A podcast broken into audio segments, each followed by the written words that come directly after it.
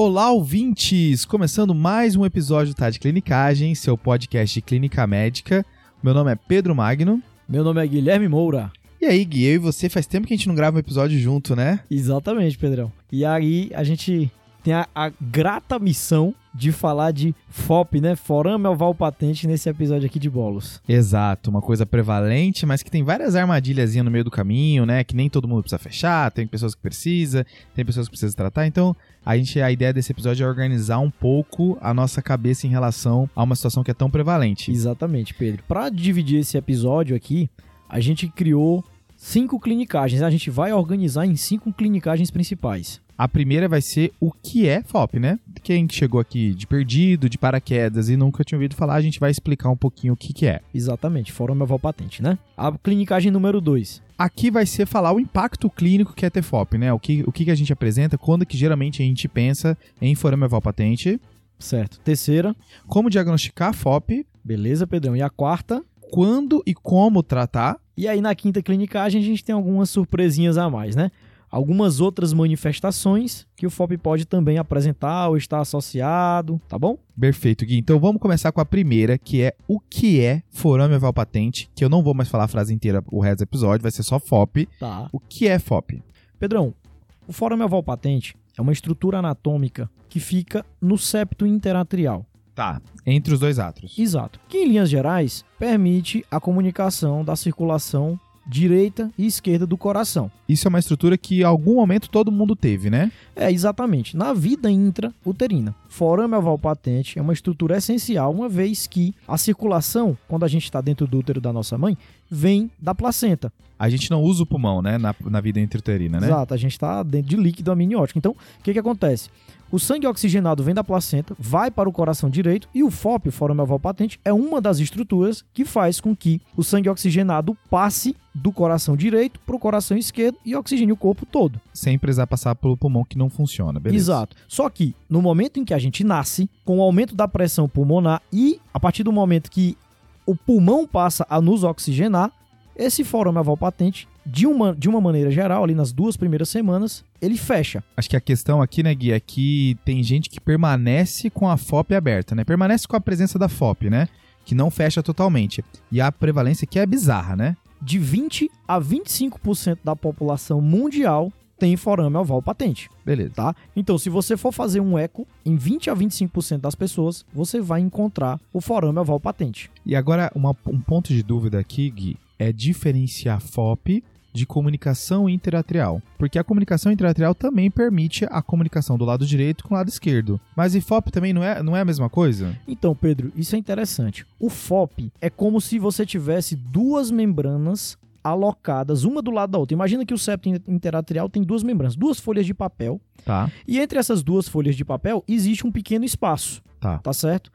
Isso é o FOP, digamos assim. Tá? É tanto que quando a gente olha no eco, se o paciente tem FOP, o fluxo ele meio que tangenci, tangencia o, o, septo, entendeu? Porque é um túnel que tem. Então o sangue entra nesse túnel e meio que dá uma tangenciada. Entendi. Diferente da comunicação interatrial, que a comunicação interatrial é como se fosse um buraco mesmo, entendeu? Não tem Entendi. um túnelzinho entre as duas membranas. É como se fosse um buraco. E naturalmente não é pra gente ter comunicação interatrial. Eu mesmo fazia essa, muito, é, muito essa, essa confusão. Para mim, comunicação interatrial é toda a mesma coisa, mas não é. Tá. FOP é mais discreto, tem, um, tem uma passagem secreta, né? Exatamente. A comunicação interatrial é uma porta aberta, né? Exatamente. Beleza, Gui. Então agora a gente vai para nossa segunda clinicagem, que é falar do impacto clínico que é ter FOP, né? Qual é a relevância de você virar para um paciente falar que ele tem FOP ou não tem? Pedro, qual a grande problemática que a gente tem aqui? A gente tem uma coisa que 20 a 25% da população mundial, ou seja, mais de um bilhão de pessoas, 2 bilhões de pessoas, tem isso, tá? Na maioria das pessoas, isso vai ser um achado benigno, não tem o que se fazer com isso. Provavelmente nem vai achar, né? Exatamente. Provavelmente a pessoa tem FOP nem vai saber. Só que, em algumas pessoas, o FOP pode ter algumas manifestações clínicas importantes. Das que mais chama a atenção é o FOP ser responsável por um acidente vascular encefálico. O famoso AVC, né? Exatamente. E a, ideia é que o FOP ele aumenta a chance de um microtrombo passar da circulação direita pela esquerda através desse túnel, seja um trombo que seria dissolvido no pulmão ou um trombo que se formou ali no meio da passagem, né? Exatamente, Pedrão. E aí o caminho natural de você achar o FOP é o paciente ter um AVC, E aí você procura várias causas, não acha, e depois você vai atrás do, forame patente e vê se o paciente tem ou não, né? A não ser que o paciente faça um ecocardiograma por um outro motivo. Vai passar por uma avaliação cardiológica, enfim, aí faz um ecocardiograma, achou lá o FOP. O que, é que se faz com isso? Habitualmente nada entendeu? É um achado. E aí, quando o paciente tem um AVC, uma das principais coisas que a gente tem que fazer é investigar o mecanismo que o, do AVC. Até para prevenir que ele tenha de novo, né? Exatamente. E aí, Pedro, a grande questão aqui é a gente investigar a causa do possível AVC. Quando a gente investiga e não encontra, a gente chama de criptogênico, né? Beleza. Então, o que, que a gente considera assim principal aí para falar que é criptogênico para ir pensar em FOP? Então, a gente tem que pensar nos principais mecanismos do AVC. O principal dele é aterosclerótico, né? Então, todo paciente que tem AVC merece uma investigação de vasos intra e extracranianos em busca de uma aterosclerose. Lembrando que tem também um mecanismo de AVC que é aterotrombótico, mas que é com vasos menores, que a gente não consegue necessariamente enxergar nos exames de imagem, que são os AVCs lacunares, né? E aqui eles têm uma característica na imagem para você falar que é um AVC lacunar. Então são AVCs pequenos, menos de um milímetro e meio, e que localizam principalmente nas regiões dos pequenos vasos derivados dos vasos centrais, que são em localização de tálamo e ponte, tá?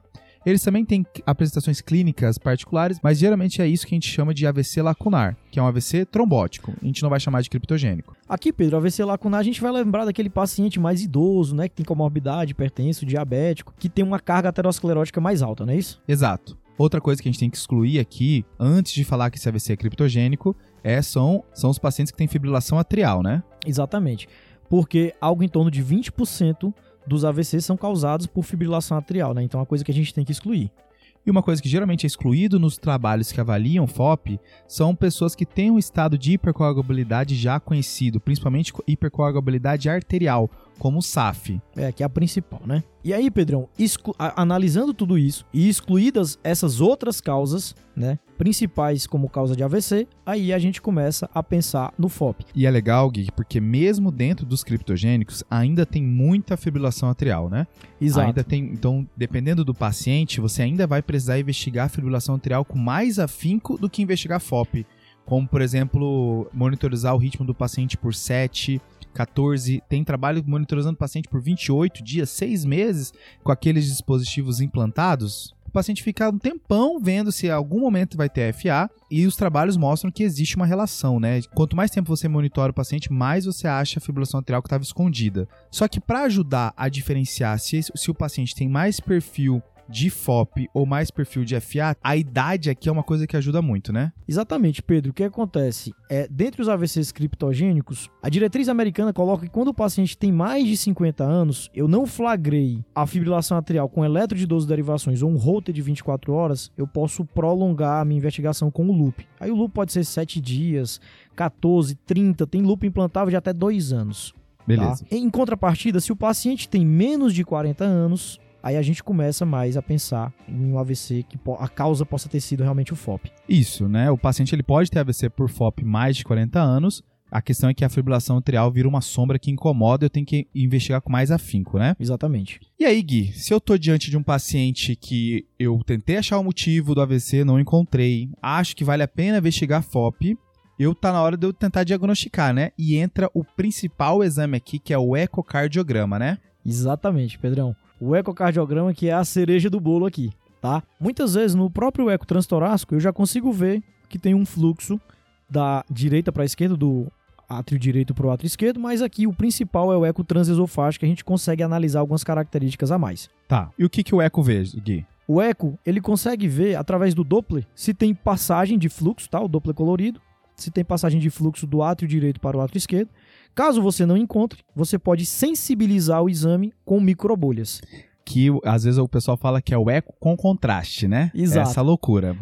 Vamos entender o que é esse microbolhas. Pedro, o que, acontece? Existe um, um protocolozinho, você pega 1 ml de sangue do paciente, 1 ml de ar e 8 ml de soro. Você tá. agita isso, tá. cria microbolhas e você injeta numa veia do paciente. Beleza, tá, tá? bem. Primeira vez que eu fiquei sabendo, eu fiquei assustado, né? Pronto. Aí você injeta na veia do paciente e fica com o eco olhando lá o que, que vai acontecer. Eu tô olhando o átrio direito. Aí imaginando que eu vou infundir pelo braço direito do paciente, eu vou ver essas bolhas através do eco no átrio direito, né? Exato. Você que é onde vai, vai chegar. Exato. Se tiver FOP, eu vou ver essas microbolhas passando do lado direito pro lado esquerdo, tá? Beleza, não é normal ver do lado esquerdo, né? É pro pulmão ter dissolvido essas bolhas, né? Exatamente, não é normal ver do lado esquerdo, tá? Só um adendo aqui, Pedro.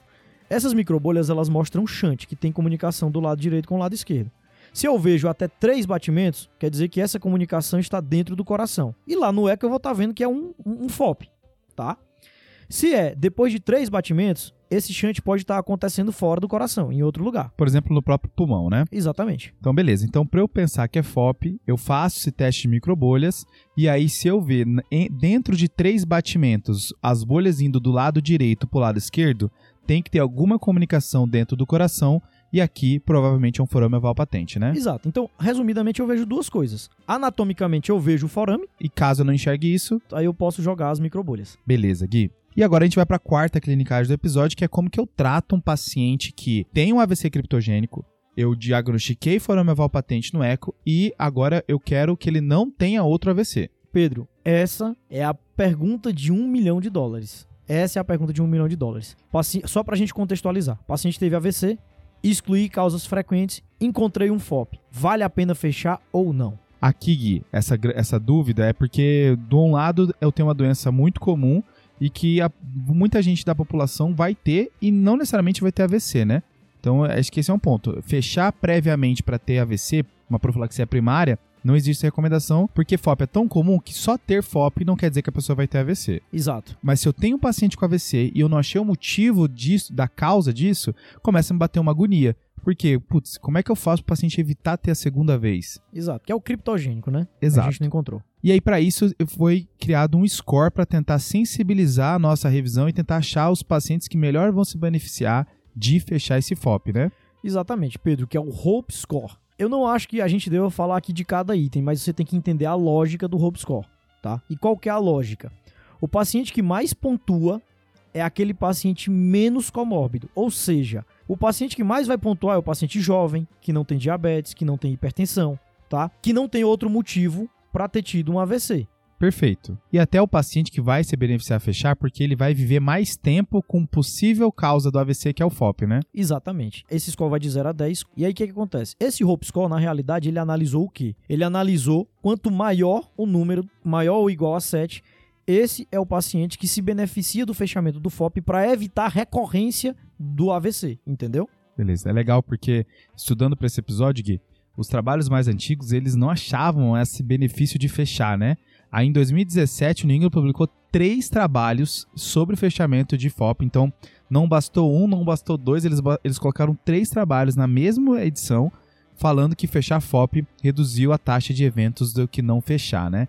Atribuiu um pouco a selecionar melhor os pacientes, estão só selecionando paciente abaixo de 60 anos de idade, selecionando pacientes que de fato têm um AVC criptogênico, e até mesmo a tecnologia do fechamento do FOP melhorou com o tempo. Melhorou muito, tá? Melhorou muito. E uma coisa que, só um adendo, Pedro, em 2021 no JAMA foi lançado um trabalho que associou o Hope Score junto com análises ecocardiográficas do septo. E isso aumentou ainda mais a capacidade de dizer que vale a pena fechar esse FOP. As duas características, de forma resumida, foi se o paciente tem aneurisma do septo interatrial, quando a gente olha no eco, é como se o, aneu- como se o septo interatrial ficasse dançando, ele tem um deslocamento direita e esquerda grande. E a outra característica é se o FOP é significativo. Isso quando passa mais de 20 bolhas em um único batimento da direita para a esquerda. Então, se o paciente tem essas duas características asso- associadas a um Hope Score elevado, ele tem mais benefício em fechar o FOP. Aí acho que a, a dúvida que fica, né, Gui, é que, pô, mas por que que não fecha de todo mundo, então, né? Por que que a gente não, não é mão solta e fecha de todo mundo? Ah, até alguns vão se beneficiar, outros não, já que é uma coisa que nem era pra estar lá, né? Pedro, porque existem as complicações do fechamento, tá certo? Existe sangramento. E uma das complicações é interessante que os pacientes que fecham FOP aumenta a incidência de fibrilação atrial. Que Aí- também pode fazer AVC, né? Que é uma. Exatamente, que também pode fazer AVC. Aí tu imagina que eu tô fechando o FOP pra evitar recorrência de AVC e eu tô desencadeando fibrilação atrial, que é uma das principais causas de AVC, entendeu? Loucura total, né? Exato. Então por isso que essa é a grande discussão. Você tem que ter um equilíbrio do que vai ser feito em relação a isso. Mas vamos imaginar um paciente que não pode fechar o FOP ou até mesmo não quer fechar o FOP. Como é que a gente vai tratar esse paciente? Pedro, aqui é uma recomendação fraca de anticoagulação. Porque tem paciente realmente que não quer ser submetido ao procedimento. Beleza, Gui. Aqui é, uma, é um terreno bem mais incerto, né? E só um adendo, Pedro, é o que você falou. Hoje em dia, a maioria dos fechamentos de FOP são por hemodinâmica, mas antigamente era peito aberto, meu amigo. Aí pronto, né? Aí com certeza era bem mais difícil você achar um benefício, né? Exatamente. E Gui, a gente vai para nossa última clinicagem aqui, tá um bate-bola de clinicagem aqui, né? Tá bem Exato. rápido. É que são os outros impactos clínicos do forame oval patente, né? Não é só necessariamente no AVC que a gente tem que falar de forame oval patente. Cara, aí é loucura, hein, Pedrão? Aí é loucura. Aí é o FOP associado à platipneia ortodeóxia. Pra quem não sabe essa palavra, é o seguinte: platipneia, pessoal, é o paciente que fica dispineico quando fica de pé. E ortodeóxia é o paciente que desatura quando fica em pé. Tá? É, é aquela coisa que você aprende na sêmio, né? Aí você só, só fica usando depois disso só ortopneia, ortopneia, ortopneia nos pacientes com ciência cardíaca e você esquece que existe platipneia, trepopneia, né? Os outros tipos de dispneia, né? Bendopneia, né? Aí é loucura. Então, é, eu nem lembrava ontem, eu des- redescobri isso quando eu fui ler ontem pro episódio. Então, tem a síndrome de platipneia ortodeóxia, que é uma recomendação se você pega um paciente que tem essa síndrome, tá certo? E ele desatura, você não encontrou nenhuma outra causa, porque tem outras causas para platipneia ortodeóxia. Uma famosa síndrome hepatopulmonar, né? Exatamente.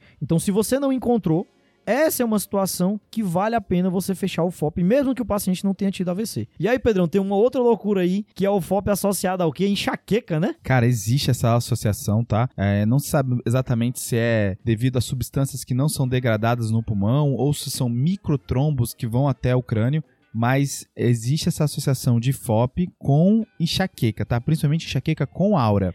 Existem alguns trabalhos que mostrou redução, tá? Então, quando o paciente fechava o FOP, o paciente ele tinha menor crise, tanto menor dias de crise no mês, quanto menor episódios de crise no mês. Só que ainda são trabalhos pequenos, então não existe uma recomendação formal. Ah, o paciente tem uma enxaqueca, te- vamos investigar FOP para ver se dá para fechar. Mas assim, pessoal, só frisando, não existe recomendação até os dias atuais de fechamento de FOP para tratamento de enxaqueca, tá bom? E eu já vi paciente Gui, que fechou FOP por causa de AVC e falou assim: nossa, depois disso enxaqueca minha melhorou, né? Então, de fato, parece ter algo aí, alguns, e vamos ver se os trabalhos maiores conseguem encontrar é, essa associação e fazer uma recomendação. Uma outra coisa que eu queria falar é que nos últimos anos foi visto uma relação de pacientes que abrem um quadro de TEP e logo depois fazem um quadro de AVC, tá? E se eu tenho um forame oval patente que passava bem pouquinho coisa, mas quando eu aumento a pressão da circulação direita através de um TEP, eu posso fazer com que esse forame oval patente agora ele fique mais ativo Exato. e aumente a chance de formar um trombo e um trombo passar ali e fazer um AVC. Sim. Então, começou a ter uma relação também de pessoas que fazem um TEP e logo depois fazem um AVC. Será que esse, esse AVC não for por causa de um FOP? Então existe alguma coisa aí também. Mas até os dias atuais também não tem essa recomendação, né? De você, se o paciente teve um TEP e você achou por algum motivo um fórum oval patente, eu vou fechar esse fórum oval para evitar que o paciente tenha um AVC. Exato, Gui. E aí a última situação aleatória aqui dessa última clinicagem são pacientes que têm eventos tromboembólicos sistêmicos, né? Exatamente, Pedrão. É aquele paciente, por exemplo, que ele tem uma oclusão arterial aguda de etiologia criptogênica também e é encontrado um FOP. O que, que se faz com isso, Gui? Pedro, de acordo com o guideline que saiu em maio de 2022 da Sociedade Cardiovascular de Angiografia e Intervenção, existe a recomendação de, nesse caso, você fechar. Então, é aquele paciente que teve uma embolia sistêmica, tá? Então, vamos supor, ele teve uma oclusão da perna, uma oclusão arterial aguda da perna, sem ter tido AVC e você encontrou o FOP, investigou outras causas, não encontrou a causa. Nesse caso, vale a pena fechar também o FOP. Maravilha, Gui. Eu acho que com isso a gente encerra as clinicagens, né?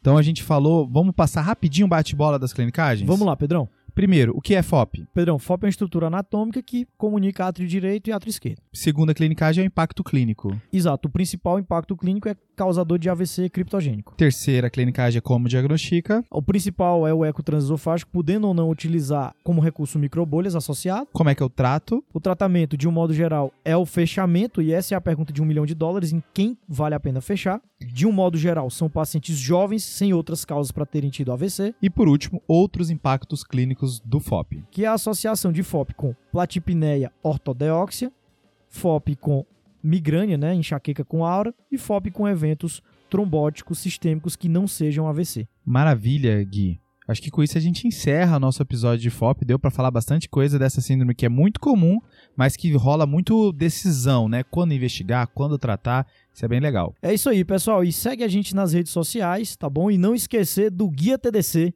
toda semana três artigos novos com as melhores evidências que são lançadas no mundo inteiro, tá bom? Fechou. Maravilha. Valeu. Falou, Valeu, falou, valeu, falou, falou. Esse podcast tem como objetivo educação médica. Não utilize como recomendação. Para isso, procure o seu médico.